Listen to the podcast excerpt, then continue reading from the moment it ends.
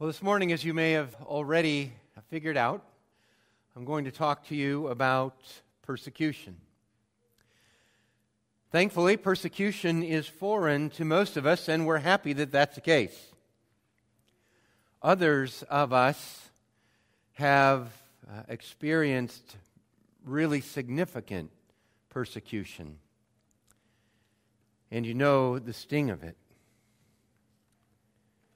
You know the desire to be a peacemaker, only to have the clash between your kingdom values and the values of others be just too much, so that you end up paying the price for it.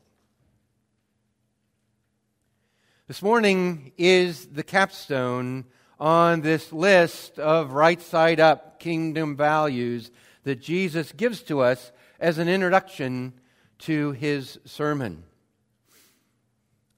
And if you think about it, this last item we're talking about today makes no more sense than the rest of them. Because the rest of them don't make much sense either when you think about it. I mean, who would ever say, hey, lucky you, you have no spiritual resources? Oh, good for you, you're mourning. Or, well, what? Sorry, you're meek or you're unsatisfied, or you miss out on so much because you're pure in heart, or you're just a softy because you show mercy. Good luck trying to be a peacemaker. I mean, you're just a loser. That's really how this list strikes us. Strikes us, frankly, as un American. And so we have to come to grips with really what is life going to be like in God's kingdom. And of course, the glorious right side upness about this list and all makes all of these apparent losses turn into gains. Jesus makes what looks like liabilities become kingdom assets. These things that we would identify as painful struggles, Jesus himself says are indications of truly living. And so this morning we reach the end of these Beatitudes. This list that Jesus gives us to inform us about what life is like when the world is truly right side up again. And so let's read it. It's in Matthew chapter 5, if you haven't turned there in your Bibles already. Matthew chapter 5, and uh, I'm going to begin reading in verse 3. Blessed are the poor in spirit, for theirs is the kingdom of heaven. Blessed are those who mourn, for they shall be comforted. Blessed are the meek, for they shall inherit the earth. Blessed are those who hunger and thirst for righteousness, for they will be satisfied. Blessed are the merciful, for they shall receive mercy. Blessed are the pure in heart, for they shall see God. Blessed are the peacemakers, for they shall be called sons of God. Blessed are those who are persecuted for righteousness' sake for theirs is the kingdom of heaven. Blessed are you when others revile you and persecute you and utter all kinds of evil against you falsely on my account. Rejoice and be glad, for your reward is great in heaven. For so they persecuted the prophets who were before you. And so, here at the end of the Beatitudes, Jesus wants us to know that even if the world is against you for Christ's sake, that is one of the keys to being truly happy. One of the ways in which you become fully alive is to be persecuted for the sake of Jesus. And so that's what we see in verse 10. He says, You are fully living when you are persecuted for living in a righteous way. Or blessed are those who are persecuted for righteousness' sake, for theirs is the kingdom of heaven. You'll notice right out the gate that there is a qualifier here. It is not simply, blessed are those who are persecuted, period.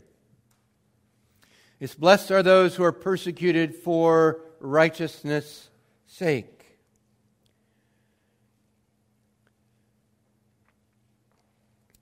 To be persecuted literally is to be pursued, to be gone after, to be uh, aggressively mistreated. It's not persecution if you're just sitting there, as they say, poking the bear or stirring the beehive. You deserve what you get then.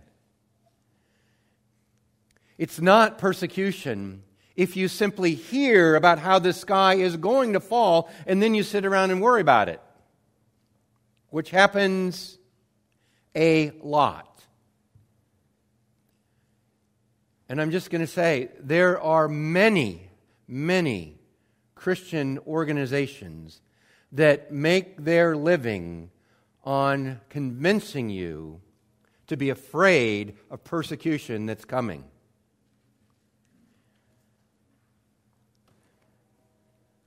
I'm really tempted to name names here. But I hope that simply by reading the headlines of their articles, you can figure it out. Because that is, let me say it this way. I'm going to say this again several times. They are not working in your best interest to try and get you to be afraid of being persecuted. They're working against your blessing. And so I want you to consume whatever magazines uh, those are very carefully.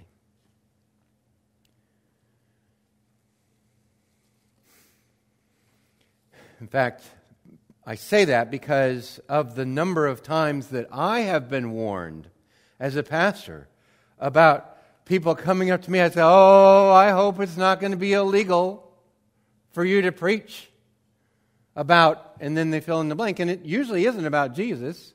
It's usually about um, you know sexual orientation, or it's usually about some other kind of a pro-life thing, or whatever. And they're so worried about me.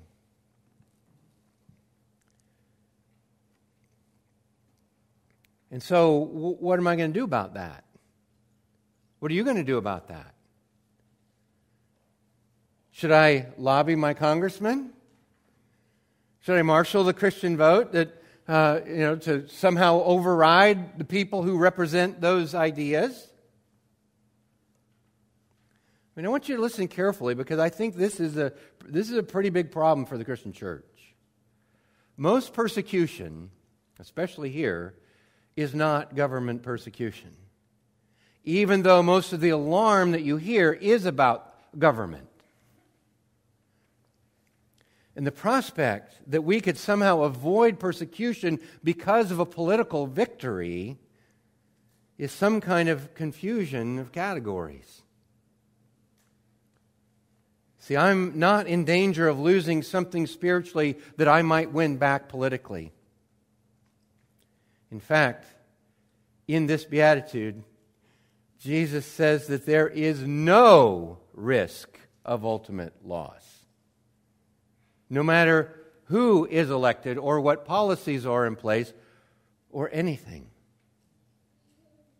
And when I wring my hands in fear and begin to speak disparagingly about people who hold different political ideas that I do for fear that they will take it out on me, then the very people Jesus would characterize as my neighbors, whom I am to love, become my enemies.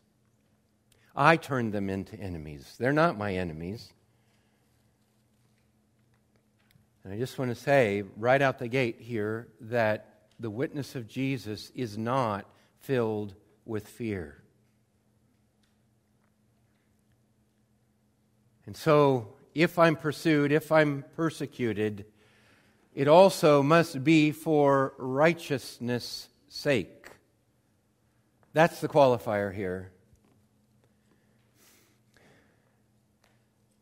And many times, what is chalked up to persecution is simply that people are being jerks. That they're acting in a way that no one would like, regardless of whether they're talking about Jesus or whether they're talking about their favorite football team or whether they're talking about anything else. In other words, it is not about righteousness. Blessed are you when you're persecuted for righteousness' sake. To be persecuted for righteousness' sake has to do, and we'll see this in the very next verse, and you can look ahead if you want. It has to do with Jesus. It doesn't have to do with what I like or dislike, what I'm comfortable with or what I'm not comfortable with.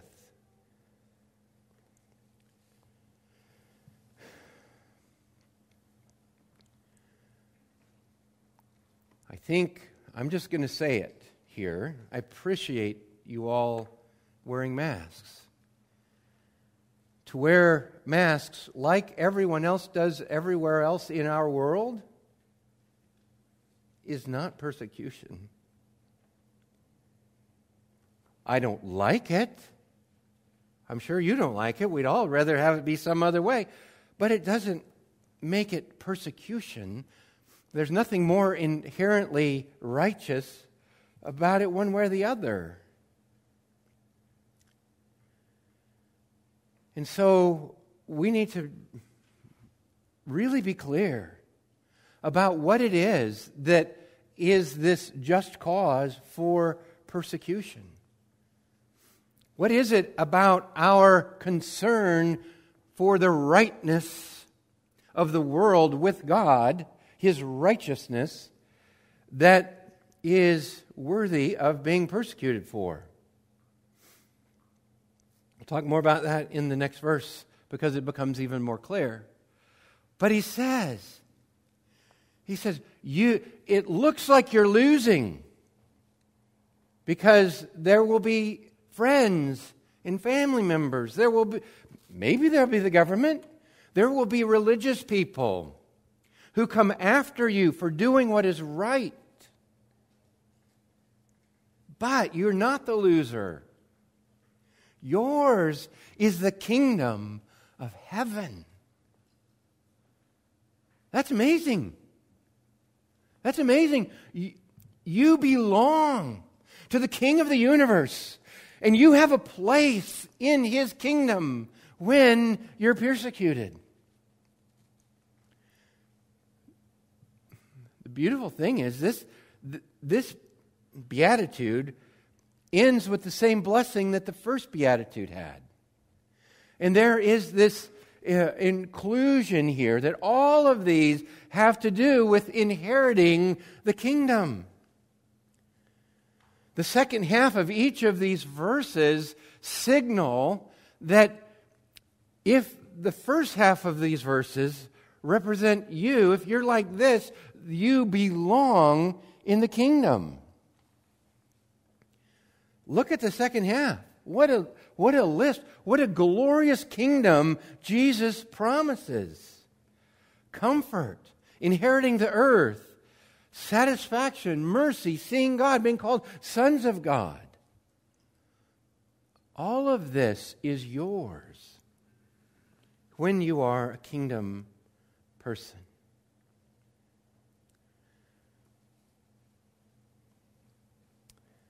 Then, verse 11 you are flourishing when others revile you and persecute you and speak falsely against you. Blessed are you when others revile you, persecute you, and utter all kinds of evil against you falsely on my account. That's how you know that you are truly living. That's how you know you have life. In fact, it's very interesting. These other, these other ones come at us like sort of an automatic you know, rifle. Bam, bam, bam, bam, bam. And then here, Matthew doubles up. He stops and says the same thing again. to make sure that you recognize if you are persecuted, there is blessing. He doesn't want you to miss it. He's, he's going to go back and repeat it so that you don't just skip over it and, and lump it in with everything else. If you are insulted, Peter says in 1 Peter 4, if you are insulted for the name of Christ, you're blessed. Because the Spirit of glory and of God rests on you. I mean, Peter just, Peter just plagiarizes, doesn't he? Probably wasn't a bad, such a bad thing back then. I guess it was Jesus. You, you maybe you should plagiarize.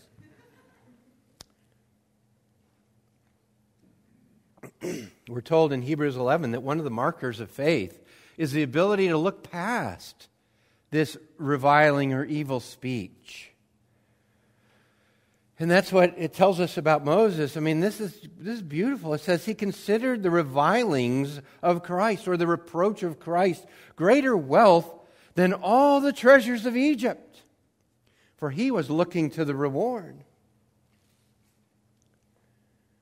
Moses, Moses was clear about what it meant to live in this world and in, in really the best circumstance.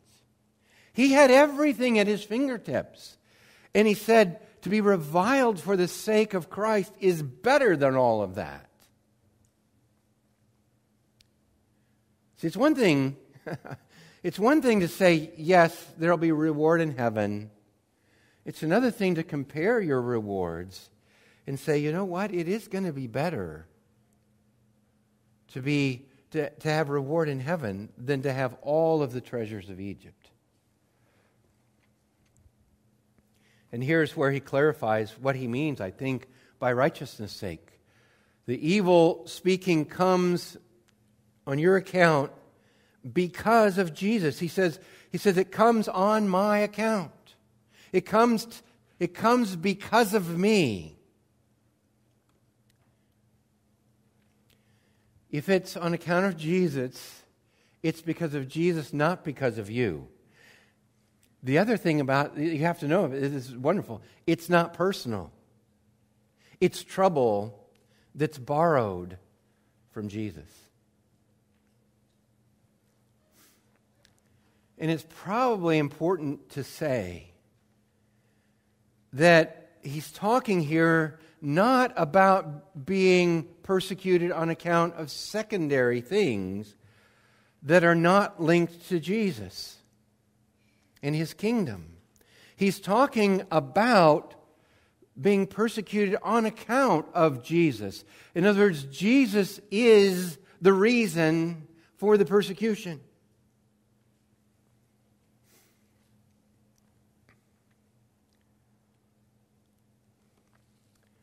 I don't think he's talking about what misfortune might come to you if you take a stand on a moral political issue. And there are plenty of our, uh, in our time that you could take a stand on. But I think he's talking more centrally about the kingdom and about Jesus himself.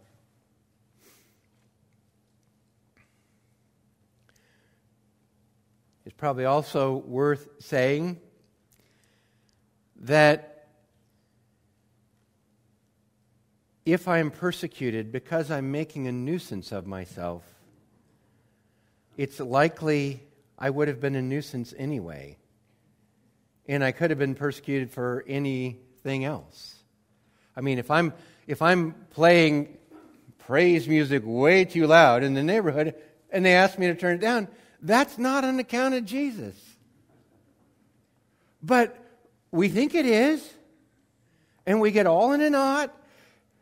And what Jesus is talking about here is truly pursuing what is right in the name of Jesus and suffering for it. Uh, let me say it this way I, I, I hope that this helps you. The rest of the Beatitudes form a grid that governs the means as well as the ends that may result in persecution. In other words, if I'm persecuted for not being poor in spirit, I'm not being persecuted for the kingdom. Because being poor in spirit is a kingdom thing. And if I'm, if I'm not poor in spirit but getting persecuted because I have an attitude, that's different. But if I'm mourning and meek and merciful and pure in heart and hungering for righteousness and peacemaking, and then I'm persecuted, there's a lot better chance that I'm being persecuted then for the sake of Jesus. Because I'm representing with my life as well as my words the reign of Jesus. Because I'm reflecting the values of the kingdom, not just the words of the kingdom. So that I'm advocating for King Jesus while living like King Jesus. And I would say it this way that the Beatitudes need to govern the means of our behavior and the means of our moving through the world as well as the ends of it. So that it's not merely that we herald Jesus as King, and He is, and we should, but it's that we do it in a way that is poor in spirit and mourning and meek. And the way that we do it is important as well. And so all of these beatitudes, I think that I think part of the reason he ends up with yours is the kingdom of heaven is so that we recognize they all roll together. And you can't just say I'm going to go get persecuted without also being poor in spirit and meek and mourning.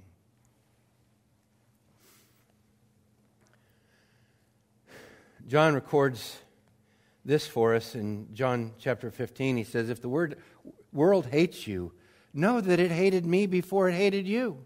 If you were of the world, the world would love you as its own. But because you're not of the world and I chose you out of the world, therefore the world hates you. Remember the word that I said to you a servant is not greater than his master. If they persecuted me, they will also persecute you. If they kept my word, they'll also keep yours. But all these things they will do to you on account of my name, because they do not know him who sent me. And so you're blessed when you're persecuted, when you're reviled, when people speak evilly, evil falsely on your uh, on the count of Jesus. So much so that he goes in verse 12 and gets carried away. Be extraordinarily happy because you have a great heavenly reward like the prophets. Rejoice and be glad, for your reward is great in heaven. For so they persecuted the prophets who were before you.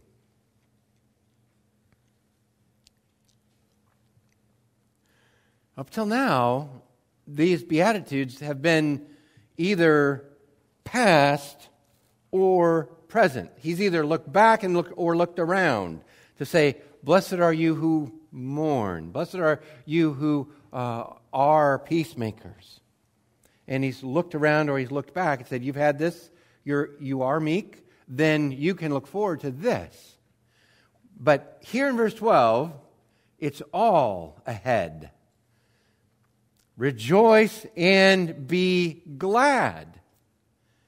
When this is coming at you, when it's going to come at you, look, look ahead and be glad. And this is really, this is just crazy. Rejoice and be glad. Be exceedingly glad might be another translation.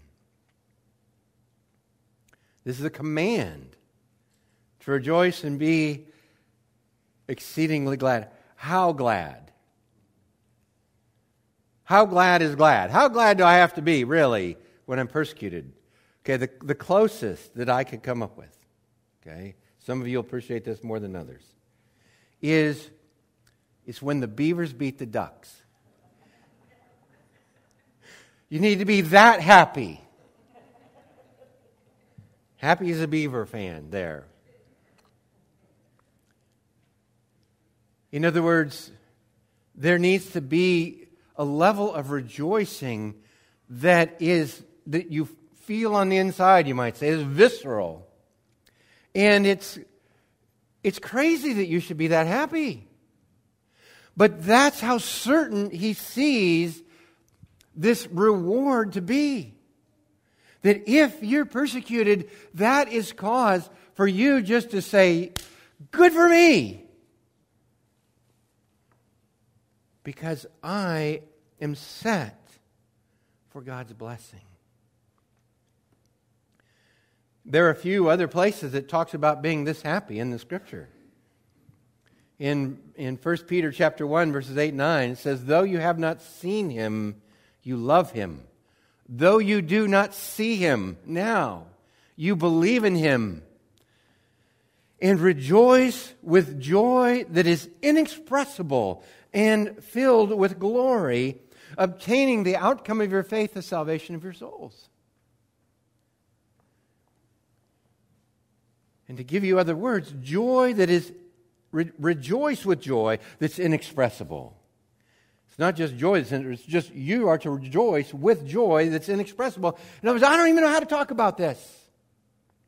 It is such good news when you are identified with Christ in his suffering that you just should be giddy 1 Peter 4:13 says this way, rejoice insofar as you share Christ's sufferings that you may also rejoice and be glad when his glory is revealed. There it is again.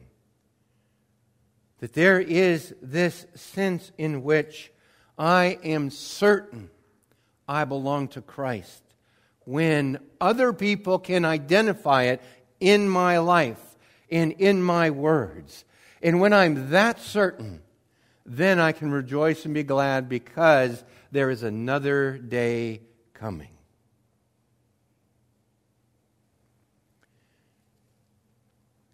And that's really the message in, in 2 Timothy 3, which says, Indeed, all who desire to live a godly life in Christ Jesus will be persecuted.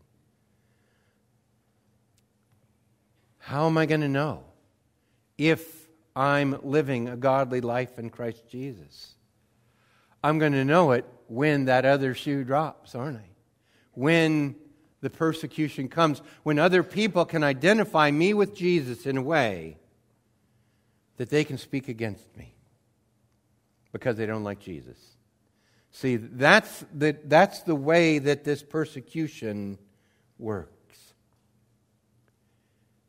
And Jesus goes on to say then, because this is how they persecuted the prophets who were before you. They persecuted the prophets. I was reading in my quiet time this week in Jeremiah, and actually, this is honest truth. I knew that this was in the text I'm preaching on. I said, Lord, I just, I just need some glimpse into how they persecuted the prophets because I, I don't have much here. And that morning, I read where they flogged Jeremiah and they put him in stocks and they mistreated him to the point. So this, this is, this is uh, how they persecuted the prophets before you, I'm just saying. They mistreated him to the point that he cursed the very person who told his mom, It's a boy when he was born. That's how they persecuted the prophets. In Hebrews 11, it says this Others suffered mocking and flogging and even chains and imprisonment. They were stoned, they were sawn in two, they were killed with the sword. They went about in skins of sheep and goats, destitute, afflicted, mistreated, of whom the world was not worthy, wandering about in deserts and mountains and in dens and caves of the earth. Stephen, uh, we know Stephen as the first Christian martyr he uh, rehearsed the history of Israel and then pointed the finger at the scribes and the Pharisees and said, You stiff necked people, uncircumcised in heart and ears, you always resist the Holy Spirit as your fathers did, so do you. Then he said, Which of the prophets did your fathers not persecute? This is, this is such a normal thing to expect that they got every single one of those prophets they persecuted. And then he identifies it with Jesus and killed those who announced beforehand the coming of the righteous one, whom you have now betrayed and murdered.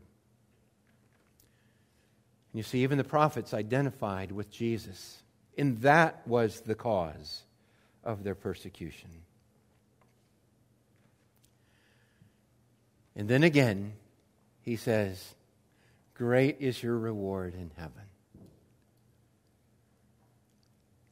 Jesus promises unmixed gifts at the end of your earthly journey when you are persecuted for his sake.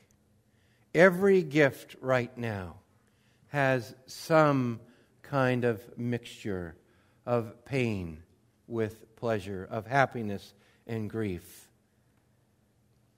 But one day, one day there will be no mix.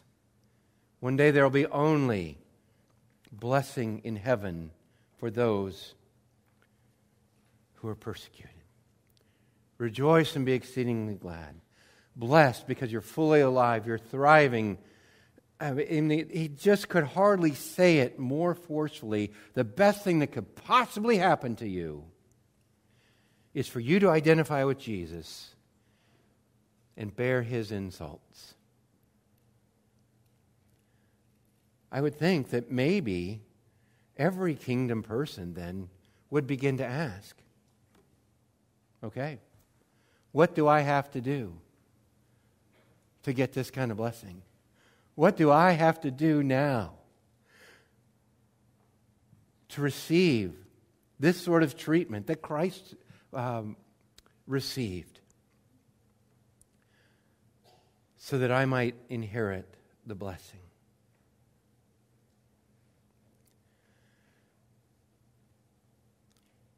I want to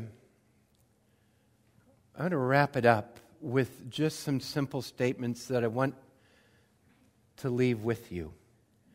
And I'm going to say them and then I'm going to pause and let you think about each one for a moment. Because I, th- I mean, in some respects, he just repeats the same thing three times here in this text. And I've probably done that in my sermon. But these things I want to leave you with pursuing the kingdom of heaven will be repulsive to the world. Count on it. Pursuing the kingdom of heaven will be repulsive to the world.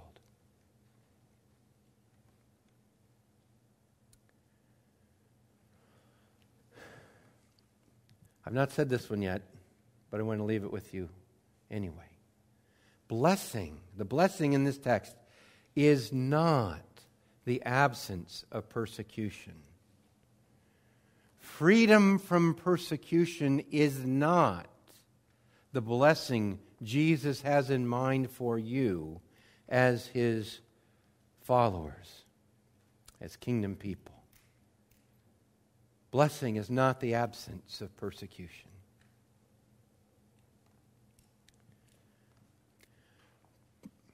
persecution on account of secondary things is not this kind of persecution.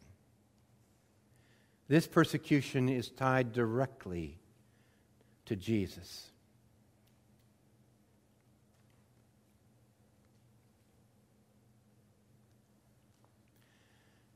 If you are persecuted because of the way that you are acting, namely, you are acting like a jerk, that is not the bless, you will not receive the blessing reflected in the Beatitudes. Even if the end is good, you can have a good uh, intent and a wrong means and be persecuted because of the way you are, not the way Jesus is.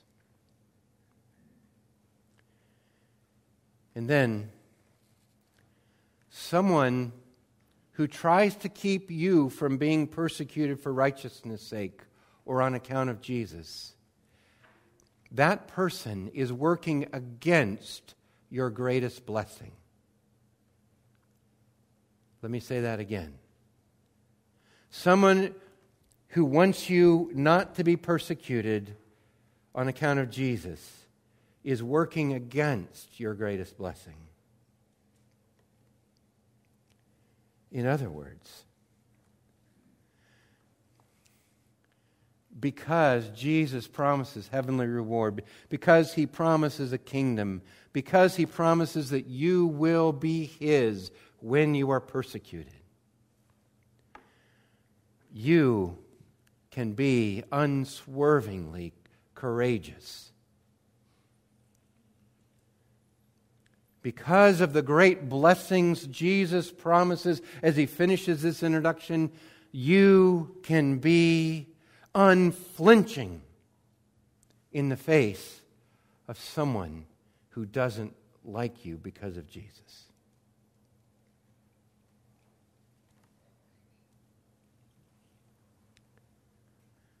And so I want to invite you again every week into life in Jesus' kingdom, into a life that is full of the richest promises and blessings for those, even if they lose the blessings in this world. Because life in the kingdom is life that is truly right side up, finally right side up. May Jesus, our King, be glorified as his people follow him in his kingdom. Let's pray.